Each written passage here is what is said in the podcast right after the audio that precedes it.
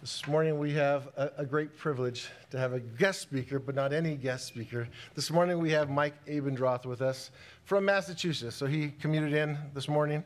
Now he was here this weekend doing a wedding and is around and willing to come and bring us God's word. Some of you might be familiar with Pastor Mike. He's been at Bethlehem Bible Church in West Boylston, Massachusetts since nineteen ninety-seven.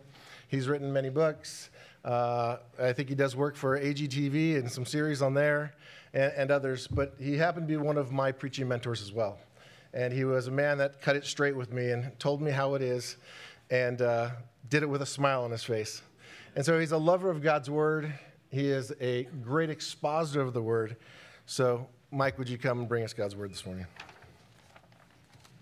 Well, thank you, Pastor. Before we get into the message, I just want you to know that I had a kindred spirit with you and your church for the last two years.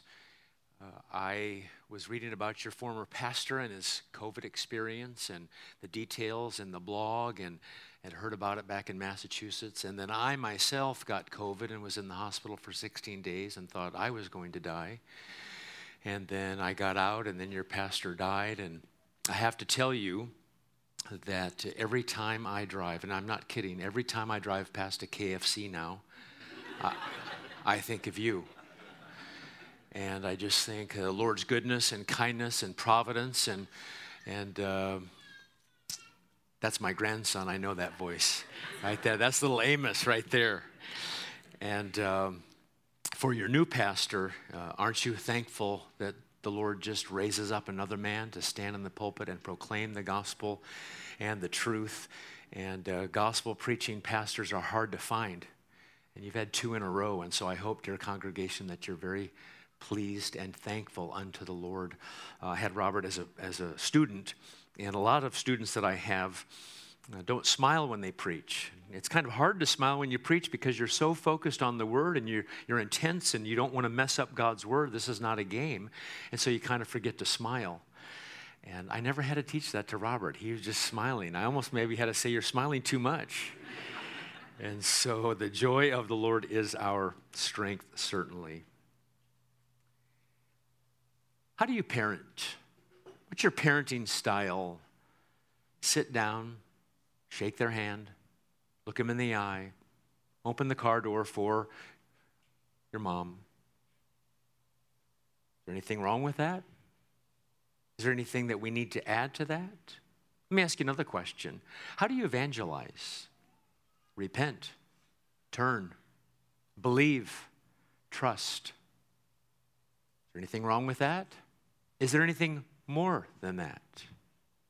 If someone were to come to you and they're struggling with assurance, what would you tell them? How's your prayer life? Are you evangelizing the nurses? Are you reading your Bible? Is there anything wrong with that? Is there anything more to that? Well, today we're going to look at a topic that's very, very important that's going to answer that question, and then I'm going to give you the full answer to all three of those scenarios at the end of the message today. Today we're going to talk about the key really to biblical hermeneutics, the key to living, and the key to dying. If you understand the passage today, I think if you walked into someone's room and they're dying of COVID or cancer, you would know how to minister to them. And if you can minister to the people on deathbeds, you can minister to people while they're living. We're going to talk today about the paradigm that you know well, and it's called law and gospel, or as we say in New England and Massachusetts, law and gospel. And we're going to t- talk about that. I'm sad when it comes to memories because we only remember about ten percent of what the pastor teaches us. Can you imagine that? ninety percent of what we say they, they don't remember, or I don't remember. So what do pastors do to get you to remember things? They keep teaching the same things over and over and over that are most important. Right, like the Lord Jesus, like the sin-bearing Savior who's been raised from the dead. So you probably know about today's subject because you're well taught, but I want to reinforce that to make sure you understand this paradigm of law gospel because it really will change your life. And by the way, Martin Luther said that if you understand law gospel paradigm, you should be called doctor. So if you understand the sermon today, afterwards, I'd like you to come up to me. I don't want you to say to me, that was a good sermon. I already tell myself that after I preach anyway, sadly. I want you to say, hi, doctor, and then I'll look at you and I'll say, hi, doctor. Because if you understand law, gospel, it's that important for hermeneutics, assurance, parenting, living a holy life, the law, gospel distinction. So what we're going to do today is maybe a little bit different than verse-by-verse exposition at the front end. We'll get to that. But we're going to look, we're going to have two definitions, and we're going to look at three passages of Scripture. Two definitions, three passages of Scripture so you can understand law, gospel. And maybe you're saying to yourself, I don't even know why I should care. It seems esoteric. It seemed like seminary. But if you get this, you'll be in good stead understanding the Bible. Two definitions, three passages. Sound good? All right, definition number one. What is law? What is law? The law is a command. The law is an imperative. The law tells you what to do. The law accuses you if you don't do what you're supposed to do. The law convicts you if you're not doing what you're supposed to do. The law says, do this and live. The law says in Deuteronomy and in Galatians, cursed is everyone who does not continue in all things which are written in the book of the law and to do them. We have the law written in our hearts, and it tells us what to do. I remember during Easter, they have those little, little marshmallow things at the checkout counter. They look like little chickens, little uh, poultry. What are those called? Peeps. And so I want to redeem Peeps for you today when we think about the law. God's law requires perfect, entire, exact, and perpetual obedience. Peeps. Personal, entire, exact, perpetual obedience. Obedience. That's what the law is, and I'm sure you're familiar with this. The law is from God, and it says obey. Pretty simple. And by the way, it reflects God's nature, does it not? The law is not just floating around out here abstractly. It reflects God's nature, and God is holy, and God is righteous, and God is just, and therefore his law is holy and righteous and just. Paul says in Romans, what should we say then? That the law is sin? By no means. And so the law is like a mirror. So the law for the unbeliever, the, he, he takes or she takes the law, and it's like a mirror. And of course, at my age, I need uh, the big mirrors, not the two X, not the three X, but I could probably use like an fifty X if they made it, but I have to settle for the ten X. And I think I look pretty good when I wake up until I look at that mirror that's ten X with the, with the illumination around it, and I think, man, uh, I need some help. And so the law shows us our sin. The law tells us we're sinners in need of of a Savior. That's what the law does. So in review, the law is simple. It's a command. It's an imperative. It's what God tells us to do. He's the creator. We're the creature. And he has the ability and the authority to tell us what to do. So the law says do. Definition number two, the gospel says what? If law is do, do, do, the gospel is done, done, done. The gospel means good news. The gospel means you should probably stand up on your tiptoes when you exclaim that Jesus Christ saves sinners, that Jesus justifies the ungodly.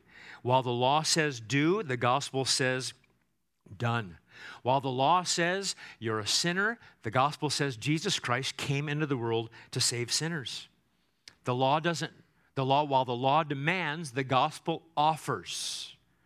The gospel says, even though we're sinners, Jesus Christ is full of grace and mercy, and it announces great blessings. The gospel says you've been washed, you've been pardoned, you've been justified, you've been cleansed freely, no conditions. The law says, do this and it's never done. The gospel says, believe this, everything is finished. Let me give you a little quiz so far, class, to see if you're up to speed on law, do, gospel, done. I'm going to read a verse. You tell me law or gospel. You can say it out loud if you want. There's no condemnation for those who are in Christ Jesus. Gospel. Good. Teacher, what's the great commandment in the law? And he said to him, you shall love the Lord your God with all your heart, soul, and all your mind. Law or gospel? Law. Excellent. Number three. Cursed be everyone who does not abide by all things written in the law of the book and to do them. Law. Christ redeemed us from the curse of the law by becoming a curse for us. Gospel. Well, I didn't even need to come today. You've taught them well. When the fullness of time had come, God sent forth his son, born of a woman, born under law, to redeem those who were under law. Law or gospel? Gospel. Okay, those are the two definitions, law and gospel. And if you start blending these two together and confuse them, you're in big trouble. I think it was maybe Michael Horton said that if you take law, do, and gospel, done, and meld them together, you don't get law and you don't get gospel, you get what? Gospel. And it's very important when it comes to parenting, when it comes to holy living, when it comes to assurance, when it comes to deathbed, when it comes to evangelism, that you get these two things right. So we've got the definition, law do, gospel done. Now I'd like you to take your Bibles and turn to Matthew chapter nineteen. This is the first passage I like to look at, because when it comes to law and gospel, we deal with unbelievers with law and gospel and believers with law and gospel. And so today we're going to look at this passage and we're going to see Jesus talking to an unbeliever using the law. So our first passage today is talking about law for the unbeliever to show them like a mirror that they need a Savior. And by the way, this, if you kind of get a, a little hint, oh, this is probably how I should evangelize as well, that would be right thinking. Matthew chapter nineteen, the great book of the King, Jesus the King.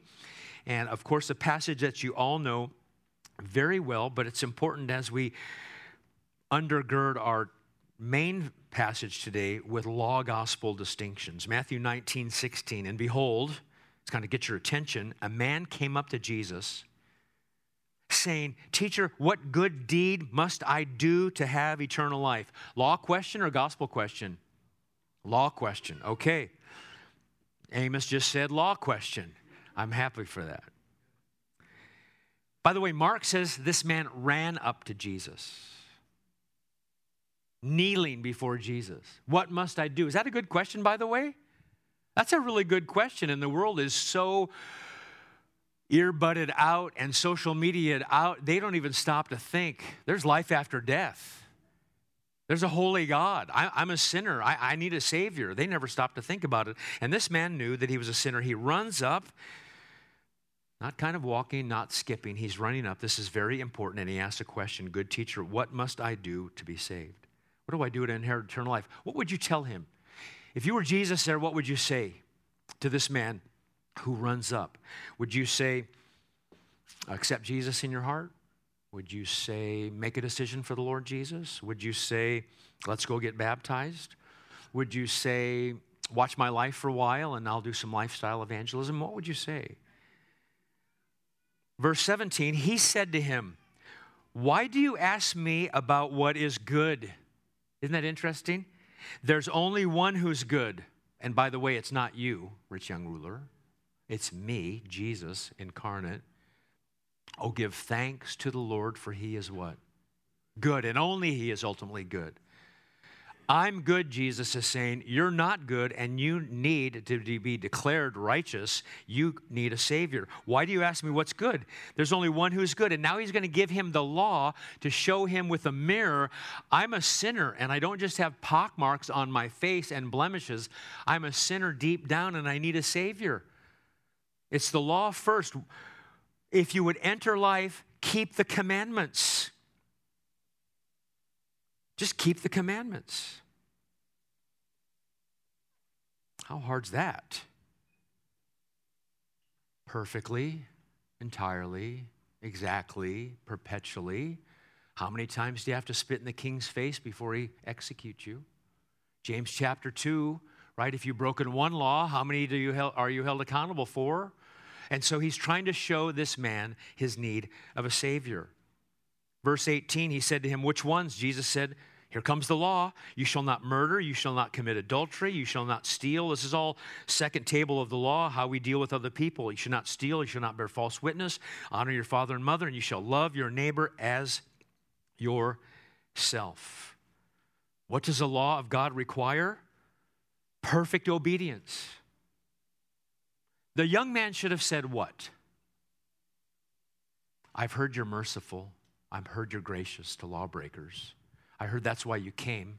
I know a little bit about the Old Testament, about the Messiah that would come. And would you please have mercy? I've fallen short. But instead, he says what? The young man said to him, all these I have kept. What do I still lack?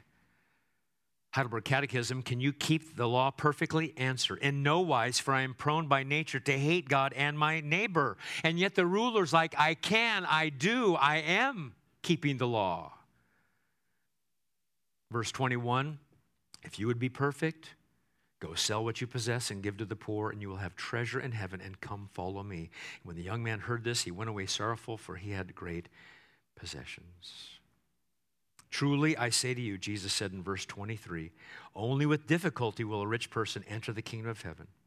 Again, I tell you, it's easier for a camel to go through the eye of a needle than a rich person to enter the kingdom of God.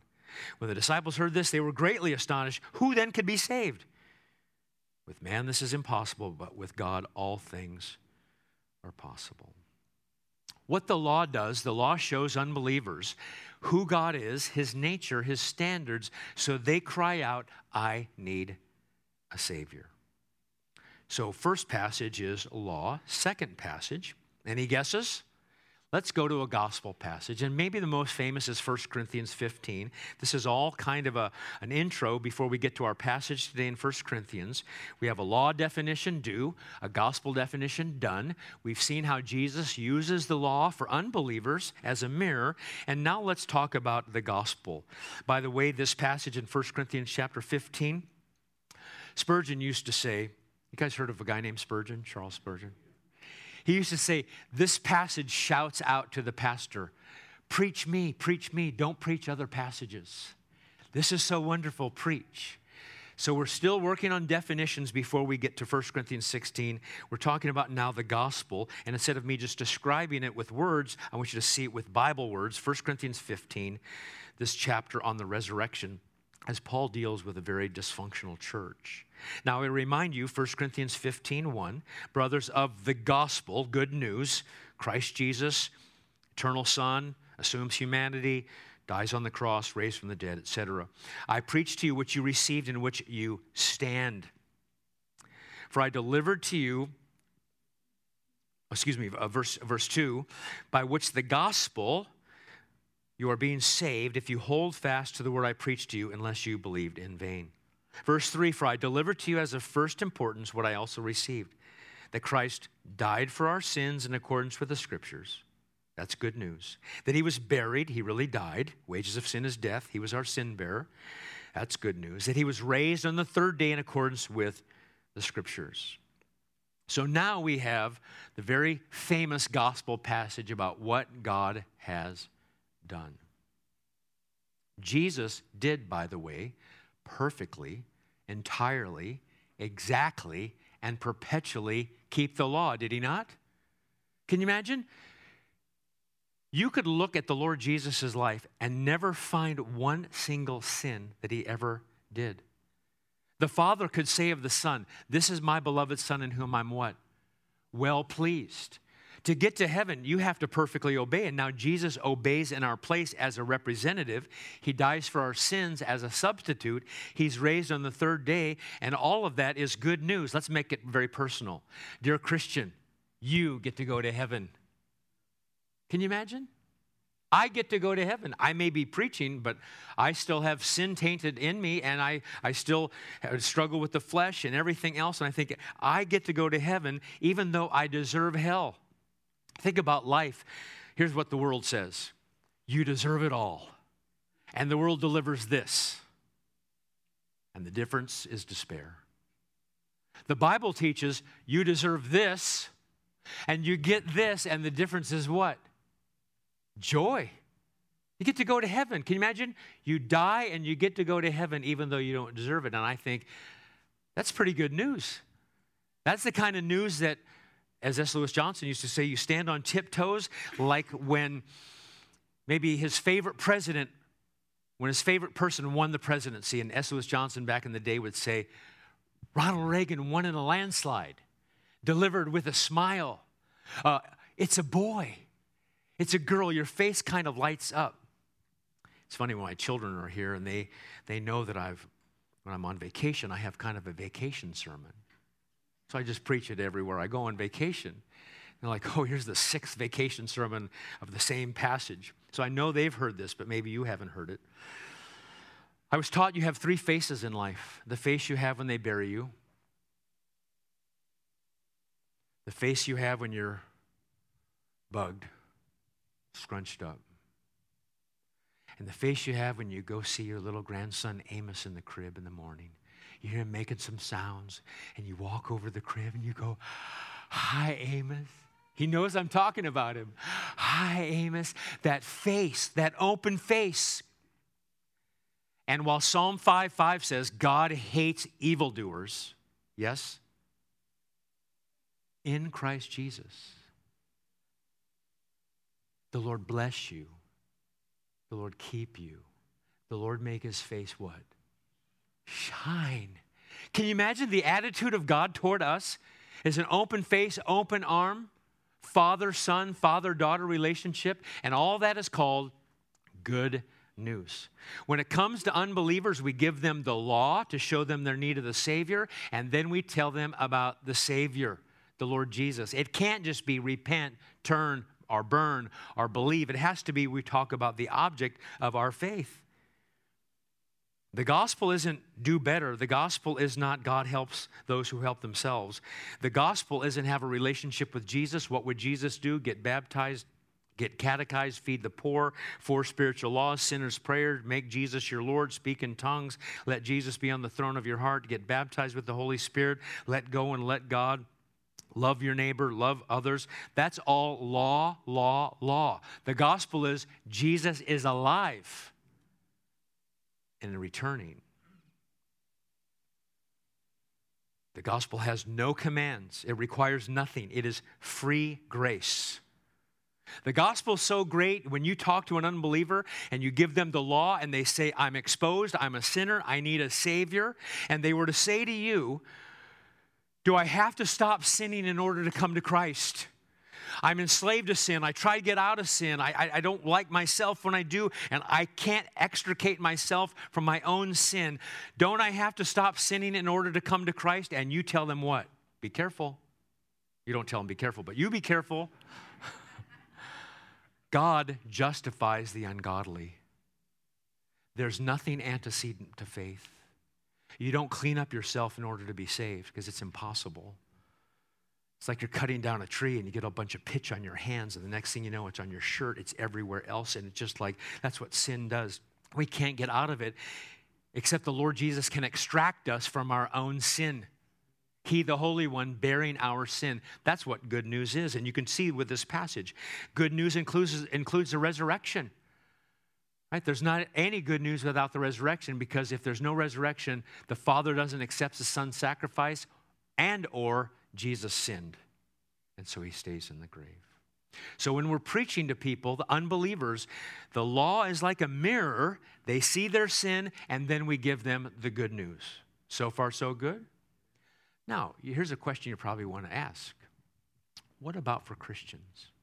And this is the main emphasis of my sermon today. What about Christians? Maybe we don't need law. Maybe we can just run around, crazy antinomian, do whatever we want. Or what might be even worse, maybe we don't need the gospel. I mean, we already believed that, took care of that when we first got saved, and now we can just get back to holy living, morality, and piety. Maybe we don't really need the gospel. Do you need the gospel as Christians?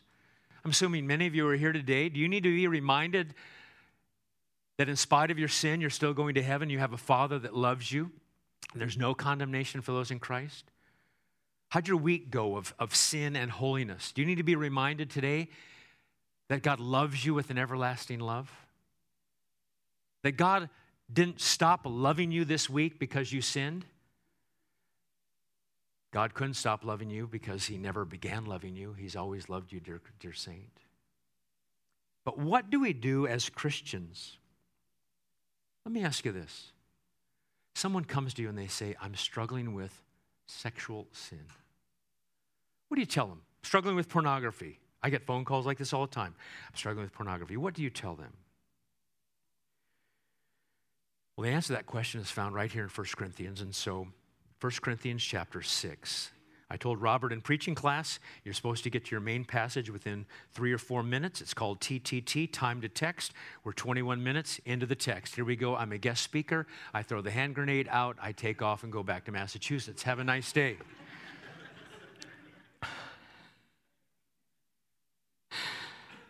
First Corinthians chapter six. The gospel is the remedy for what the law shows us as unbelievers. But the gospel also is the motivation to obey. Today I had to type in your church address in my G P S.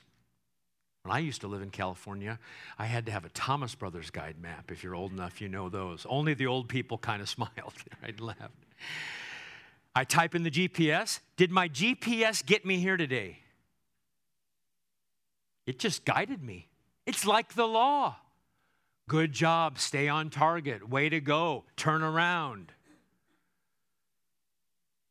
What got me here? I want you to know that the Honda Pilot that I'm driving has an engine. It got me here. And the law is like the G P S, as my friend says. And the gospel's the engine. The law for you, Christian, will tell you what to do, but it has no animating power. It's just a guide. And so if your entire Christian life is just tell me what to do, you're going to be failing. It's going to be difficult for you.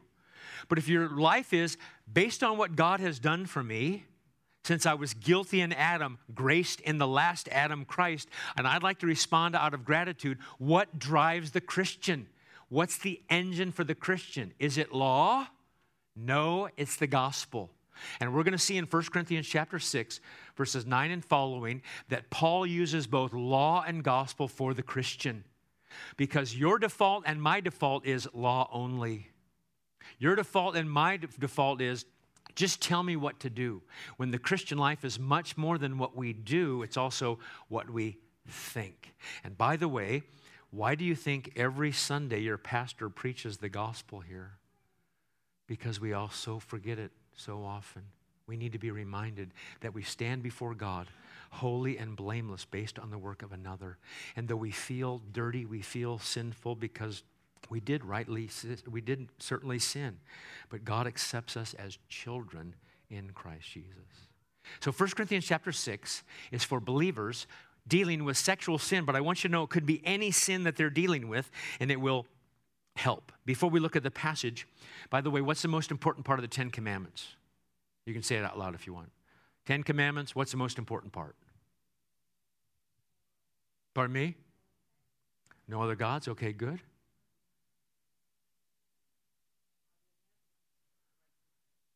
Okay. All good answers, but all wrong. Okay. There, the law is good, but the most important part of the Ten Commandments aren't the commandments. It's the beginning of the commandments. I am the Lord your God who brought you out of the land of Egypt, out of the house of slavery. Therefore, obey.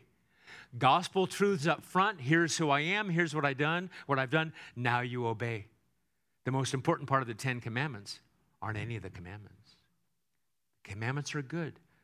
They're holy. They're right. They reflect God's nature. But they are not the engine to your life. They're the G P S. Now let's dive into First Corinthians chapter six. What we're going to do in this passage in verses nine through twenty, and remember Corinthians is written to this very carnal church, and they've got a lot of questions, they've got a lot of problems, and unlike Ephesians or Romans where he gives some truth in the beginning and how to live at the end, Uh, he here mixes everything up with questions and answers and uh, problems that he deals with. And one of the problems that is happening in verses nine and following is sexual immorality. And of course, there's no excuse for sexual immorality, but at Corinth, they had the temple up on top of the hill. I've been to Corinth and seen that little area where on Fridays, the temple prostitutes would come down for worship, and it was just part of the culture. It's like America today. It's just part of the culture. Utilitarian view of sex, and just like it doesn't matter if people are married or not or anything else. So I'm going to give you three laws, dear Christians, in First Corinthians six. Then I'm that's the G P that's the G P S, and then I'm going to give you several. Whenever a pastor says several, he doesn't want to tell you the number because he might run out of time. I'm thinking about nine, but I'm going to tell you several. We're going to see law and gospel for the Christian when it comes to holy living. I've been around the world and even in my own life, the problem with Christian living is we forget about who Jesus is and the gospel, and therefore we have no motivation to do the right thing. Okay, so we need to be reminded. Yes, law, we're not antinomian, we're not anti-law, but what's the fuel behind it all? So let's see the law first. Three laws. Law one, verse nine. First Corinthians six, verse nine. Or do you not know that the unrighteous will not inherit the kingdom of God? Here's the law. Don't be deceived. Neither sexually immoral, nor idolaters, nor adulterers, nor men who practice homosexuality, nor thieves, nor greedy, nor drunkards, nor revilers, nor swindlers will inherit the kingdom of God. Don't be deceived. That's a law. Don't be deceived. Why does he say it? Because it's easy to be deceived. They're kind, they're nice, they're friendly. My homosexual friends are, are nicer than my Christian friends, and all these things start going. Don't be deceived. Be careful. I like it when he says in verse nine, do you not know? He says that a lot to the Corinthians. They should know. When I was a kid growing up, we called people that thought they knew everything what? Know-it-alls. Don't you hate those kind of people? I hate it when I'm that person. Bunch of know-it-alls. I think there was even Bullwinkle and Rocky cartoon growing up, and there was Mister What? See, the old people laugh. Mister Know-it-all. And if you don't know that, maybe last generation, Bill Withers sings a song. I know, I know, I know, I know, I know, I know, I know. Ain't no sunshine when she's gone. I know, I know. That's the Corinthians. I know, I know. No, you don't know, Paul says to the Corinthians. He's not saying if you've ever committed adultery or homosexuality or lied or thieved, you lose your salvation. You're not a Christian. He's saying these people that are living this unrighteous lifestyle year after year, it's just their nature. It's who they are. It's who they're identified by, what they're identified by. He's saying, you're not a Christian. Don't be deceived. And as A T Robertson said, this solemn roll call of the damned maybe had some people's names on it from Corinth. Do you really think he's saying, Paul is saying, that the gospel of Christ Jesus gives you liberty and license to just go sin as much as you want, as much as you used to, as much as you want to, and I'm covered by the blood and everything's fine? That's not the response to sovereign grace. That's not the response to the gospel. He gives another law. Law is important to guide us. Do we need guidance as Christians? Uh, yes, he gives the law. Verse eighteen. In this section's law and gospel, here's another law that says do. It's good for God to tell us as Christians to do. Here's verse eighteen. Flee from sexual immorality. Every other sin a person commits is outside the body, but the sexually immoral person sins against his own body.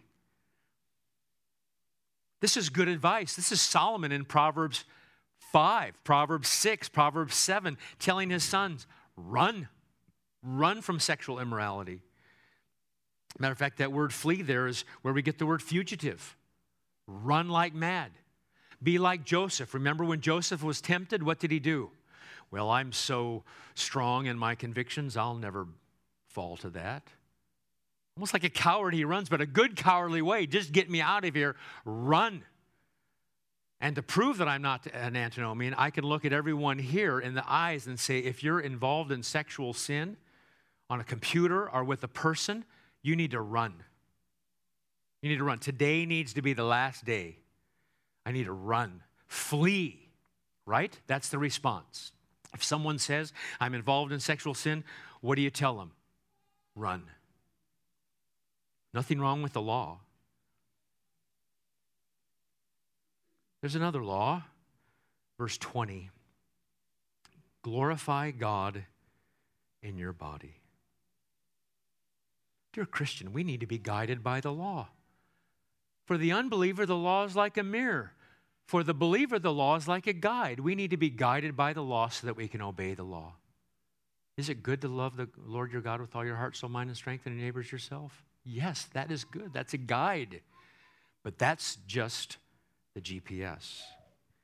You're probably thinking to yourself, well, then are there some motivations that help me live this way so I can have some power to do it? Because I feel weak. I feel discouraged that I'm not motivated to obey like I should. It's a struggle. It's a hard life. A lot of sin in life and difficulty for even Christians. Let me give you some gospel motivations for holy living. If you're struggling with sexual sin or any other sin, this is law gospel for the Christian.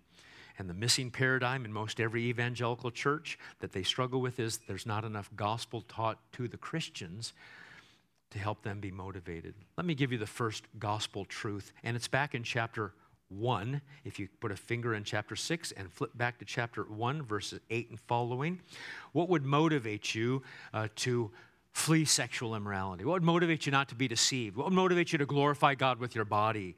Well, there's lots of motivations. Here's one. First Corinthians chapter one, verse eight and following. We're talking about God here, who will also confirm you to the end, blameless in the day of our Lord Jesus Christ. Yeah, but I'm not faithful. I'm like the Corinthians. Verse nine, God is faithful. By the way, is that law or gospel? That's gospel truth. God is faithful. By the way, what's your favorite psalm? Go ahead and say it. What's the, what's the most famous psalm? Let's say that. Psalm twenty-three. Is there any law in Psalm twenty-three? Isn't that interesting? Not one law in Psalm twenty-three. That's one of the reasons why people think, I, I think they love it so. The Lord's my shepherd. I don't lack anything at, at all. He's my shepherd. Anyway, back to the passage. God is faithful, through whom you were called into fellowship with his Son, Jesus Christ our Lord. In the swirling cesspool of Corinthian unfaithfulness, guess who, guess who's faithful? We might slip, we might sin. I'm not trying to make sin a slip up, but we might slip into sin. But God is faithful. You, Christian, worship a faithful God. Has God ever been unfaithful to you? In sickness and in health, death of loved ones, God has never been unfaithful. And God, this faithful God, says, in light of what I've done for you, dear saint, I'd like you to be sexually pure. We sing, great is thy faithfulness. We think about God is so faithful, faithful to the end. That's what we need. We need to remember that God is faithful. Well, are there other motivations? Oh, yes, there is. Back to First Corinthians chapter six. What, what makes us motivated? Well, thinking about the character of God is really the answer, and that's all gospel. It's all about what God is like, who he is, what his nature is, what his essence. Back to the context we have in verse eleven. After he gives this list, he says in verse eleven about Christians, and such were some of you. But you were, here's a gospel truth, washed. You used to be these people. You used to be the adulterers and fornicators and greedy and drunkards. You used to be that, but you were washed. When you are forgiven in Christ Jesus, don't you feel clean? Don't you feel washed? You're washed. God washed you by sovereign grace. As we say in Nebraska, he washed you thir- thoroughly. Washed. Kind of the Nebraska background I have. I'm washed in the blood of the Lamb. Don't we sing that? Don't, aren't you motivated when you sing, I'm washed in the blood of the Lamb. There's power in the blood of the Lamb. That's all gospel truth. That's what we're trying to do. Is there a response and is there obedience? Yes. But you're washed. You're regenerated. God made you alive. I'd like to know how many people here on the day they were born bore themselves, climbed out. Looked around, okay, good, I'll come out. The language of birth is, I was born. It happened to me. I didn't bear myself. God bore you. God, God made you alive. And he, he gave you birth, spiritual birth. Of course, he was instrumental and sovereign over your, regu- your, your normal birth as well. You're washed. Did the Corinthians deserve to be washed? That's always the right question. No, and God washed them anyway. Did we deserve to be washed? No, but we're washed anyway. I'm washed, I'm clean. You do sinful things, you're like, I just want to take a shower and get all this kind of sin off of me. We couldn't do it, but God has washed us. God being rich in mercy because of the great love with which he loved us, even when we were dead in trespasses, made us alive together in Christ. So you know what Paul's saying? If you're all washed and clean spiritually, why would you run back? Why would you run back? You wash the pig, and the pig goes back to the what? The mire. The dog throws up.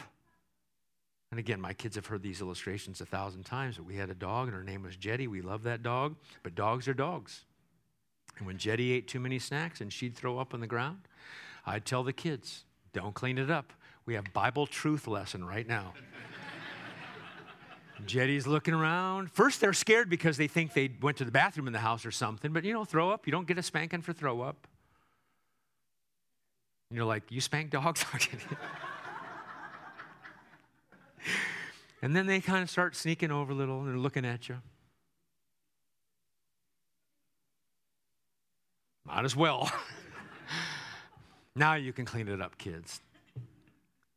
Why do we run back to those things? And right now, when, when we're thinking rightly, we're like, yeah, that was really stupid. But all of a sudden, you're in life and temptations and everything else and walking by the flesh instead of by the Spirit. And, and and you're like, I've fallen again. How could God love me? I've committed the same sin that I've committed fifty times, seven times, seventy times, seven times, seven hundred times.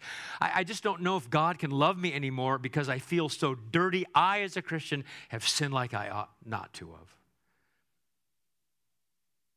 And we sing a song called Amazing Grace for a reason, because it's amazing. And you know what? You're still washed. You're still washed. And I know what you're thinking. That's just going to make me want to go disobey all the more.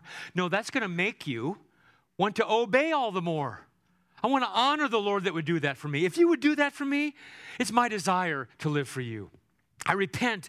I'm sorry that I did those sins even yesterday or this morning. I don't want to go back. I'm washed. Not only that, number three, sanctified. Look at that in verse eleven. He's trying to pile up truth so that you remember, even though you're a Christian who sinned even today, you're right with God. That's the motivating power. You were washed, you were sanctified. That's talking about positional sanctification. That's talking about you're set apart when you first get saved for God's uses. We, before we were saved, we do what we want. And now God saves us, and he says, you're special for me. You eat off paper plates, maybe a lot of days of the week, just so you don't have to do dishes. But Christmas and Thanksgiving, you have special china, right? Special silverware. And that's called sanctified. It's only for special things. It's only for special use. You have it like that. I like to ride bicycles. And uh, when people stay at our house or come over, I say, see the bicycles in the garage? You can ride any of those. Go ahead. It's fine. But there's a bicycle that lives in my study with all my theological books inside the house. And you can't ride that. I wouldn't even let Robert ride it because it's sanctified, set apart for a special use. Pastor Mike's use, that is. God set you apart special to do things not like run around for sexual sin or any other sin. And what Paul is driving at and what we need to remember is law is built into our system. Gospel has to be proclaimed. Did you get that? Law is built in the system. Gospel has to be proclaimed. And so for the unbeliever, we proclaim law and gospel. But for the believer, don't miss it. We do the exact same thing. Can't you see it? That's why Milton Vincent's little booklet called The Gospel Primer is so wonderful, because it's gospel. We need to keep rehearsing the gospel. Jerry Bridges, you need to preach the gospel to yourself, what? Every day. How often do you celebrate the Lord's Supper here? Once a month. To remind you all, Jesus paid it all. We even hand it to you. You don't make it or do it. It's like, this is everything that God has done, and we're reminded that even though I've sinned this week, I'm right with God, and now I want to go live for him. Not only that, you're justified. I, I'm washed. I don't want to pollute myself again. I'm set apart for the, the work of God, and I don't want to go back to that. And now I'm justified. You know the doctrine here. The doctrine of justification by faith alone, and the text says, in the name of the Lord Jesus Christ and by the Spirit of our God. I, I've sinned and I feel self-condemned.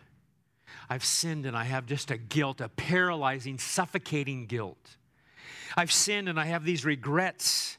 I'm a Christian and I do these things. They seem like it's over and over and over. And Paul says, you're justified. And I say to you, dear Christian, you're justified.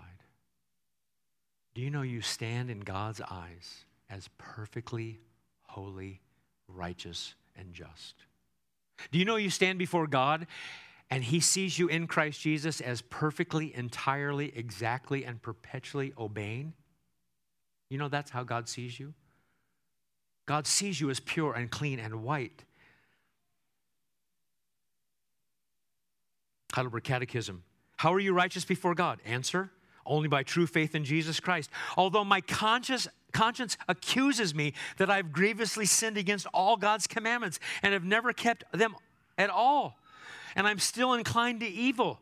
Yet God, here's the good news, without any merit of my own, out of mere grace, imputes or credits or reckons to me the perfect satisfaction and righteousness and holiness of Christ. Christian, He grants these to me as if I've never committed any sin, and, this, and if, as if I've accomplished all the obedience which Christ has rendered for me, if I accept this with a believing heart. He's loading up gospel truth. Here's another one, verse fourteen. And God raised the Lord and will also raise us up by His power. When's the last time you thought to yourself, one of the keys to holy living, even when it comes to sexually, is resurrection? My body's going to be raised from the dead. This body, your body. So why would I want to use, I just looked over there, I could see myself in a mirror. What's going on there? Is that the view room there? What's behind that mirror? I want to know. Oh, that's scary. Once I preached in uh, a Russian church in, in Germany, and they had the huge screens. That served like a mirror, by the way, because I looked up at the screen. I looked past the translator, and I saw that screen up there. I'm like, you don't look good when you're bigger. You look good when you're small.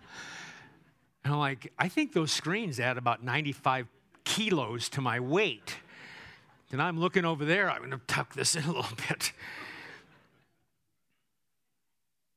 He raised the Lord and will raise us up by His power. If He's going to raise me up by His power, what am I doing flirting around with these sexual sins? Matter of fact, he keeps going. He's talking about union with Christ in verse seventeen. One after another, loading up, not just law, but gospel for the Christian. Gospel means good news about what has, God has done specifically in Christ Jesus. Here we're talking about union with Christ, united with Christ. Verse fifteen, for the know-it-all Corinthians. Do you not know that your bodies are members of Christ? Shall I take then the members of Christ and make them members of a prostitute? Never. For do you not know that he who is joined to a prostitute becomes one body with her? For as it is written, the two will become one flesh. But he who is joined to the Lord becomes one spirit with him. Paul says from resurrection to union, to washing, sanctifying, justifying, God is faithful. Don't go back to sexual sin. I mean, verse nineteen says, don't you know your body is the temple of the Holy Spirit? And then isn't this interesting? He says in verse nineteen, you are not your own. And he gives for us today the final gospel truth for Christians. For you're bought with a price. Glorify God with your body. Did you know that, Christian? You were bought with a price, the price of the Lord Jesus and His death. He owns you. If you go to a slave market and buy a slave, you own the slave. God buys you. He purchased you. He redeems you. He wants your body to be used for good things, holy things. You're bought with a price, and it wasn't cheap. It was the price of the Son. Now let's go back to the original question. How do you parent? Here's how almost everybody parents if they're not thinking rightly. They parent with only the law. There's nothing wrong to say, sit down, be quiet in church, sing, help, pick up your room. I don't care what rules you want to give around the table, no elbows on the table. It's just all law. Can you give law to your children? I hope so. You must. But what else do you say to your children? I love you. I can't believe the Lord gave me you. I think about the blessings that God has given me. I, I prayed for you when you're in the womb. I think about Haley. I would, I would sing songs. This sounds kind of dumb when I say it this way. I'd sing songs to, ha- to, to Kim's stomach while Haley was in there. I'm singing songs to Haley while she's in the womb, hymns.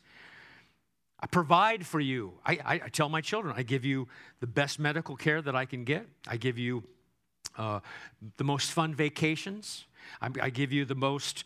Um, Make sure you go to the best church in the world. You have the best pastor in the world. I make sure it's all taken care of.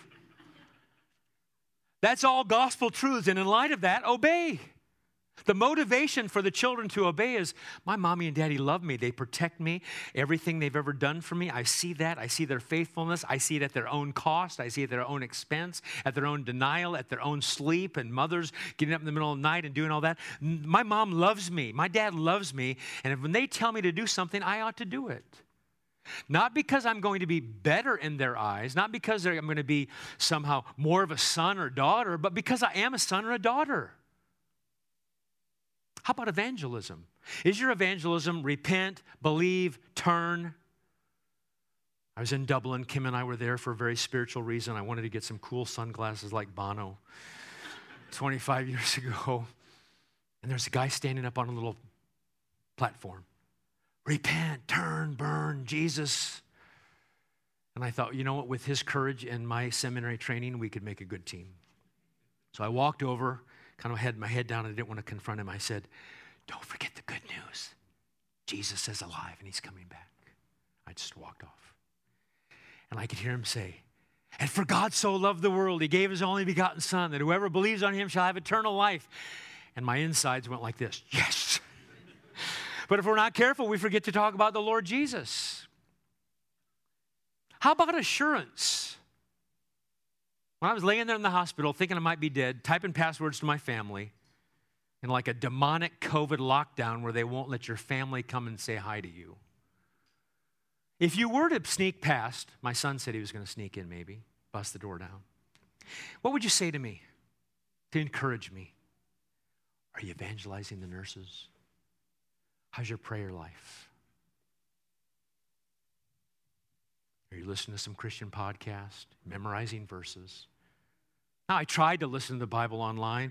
I was kind of oxygen deprived a little. Um, I tried to pray for the nurses sometimes. What would you tell me? By the way, read Bible, evangelize, pray, meditate, law or gospel. It's all law. What motivates a person on their deathbed? Someone told me, R. Scott Clark told me, Mike, Jesus loves you. And he'll never leave you. I started bawling. There's no condemnation for those in Christ. If ever he loved you, he'll love you forever. You can trust the Lord Jesus because he's faithful. If that's what you tell people on their deathbed, why don't you tell it while they're living? See, the key to Christian living, we get the law right. I really haven't been to one church in my life where they were truly antinomian. They understand the law. They're not against the law. But it's the truths that come behind of the glory of who God is and his grace.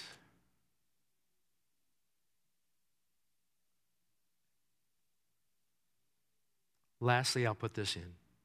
If you struggle with assurance, do you think the law gospel paradigm could help you? And the answer is yes. Martin Luther said, when I looked to myself, law, I don't know how I could be saved.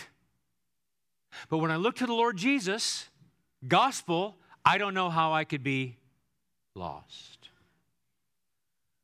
When someone says they're struggling with assurance, the first answer is not, are you reading your Bible? Are you memorizing? Are you meditating? Are you going to worship services on Sunday? That's not the first nor the primary. It's secondary. It's to be included, but it's secondary. The first one is objective truths about who God is in Christ. And by the way, if anyone sins, we have an advocate with the Father, Jesus Christ the righteous, who's the propitiation for our sins, and not only ours, but the whole world. Assurance people, assurance, those that want assurance need not just law, but need the gospel. So when it comes to evangelism, in summary, we give them the law to show them their sin and the gospel to show them the glories of Christ. But with Christians, we tell them, yes, obey. Yes, flee. Yes, don't be deceived. Yes, read your Bible. But we tell them the gospel for the motivating, animating, I'm not calling the Holy Spirit a force, but the power unto all that is the Lord Jesus. Isn't that good? You know what it makes me want to do? It wants me to go back in time to be a better parent, to not just be drill sergeant Abendroth, drill instructor. If you're a young dad and mom, let me give you law. You need to give your children the gospel. Not just about Jesus, but how much you love them and care for them and provide for them and take care of them, right? Let's pray. Father, just to be able to call you Father, that's a good gospel motivating truth. And there's nothing we can do to have your love be separated from you with us. We thank you for that. That's a gospel truth. And so we, with Paul in Ephesians, say, blessed be the God and Father of our Lord Jesus Christ, who has blessed us with every spiritual blessing in the heavenly places. May this church continue its proclamation of the law to unbelievers with the soothing ointment of the gospel. And would you help us as Christians to not default to law only? In Jesus' name, amen.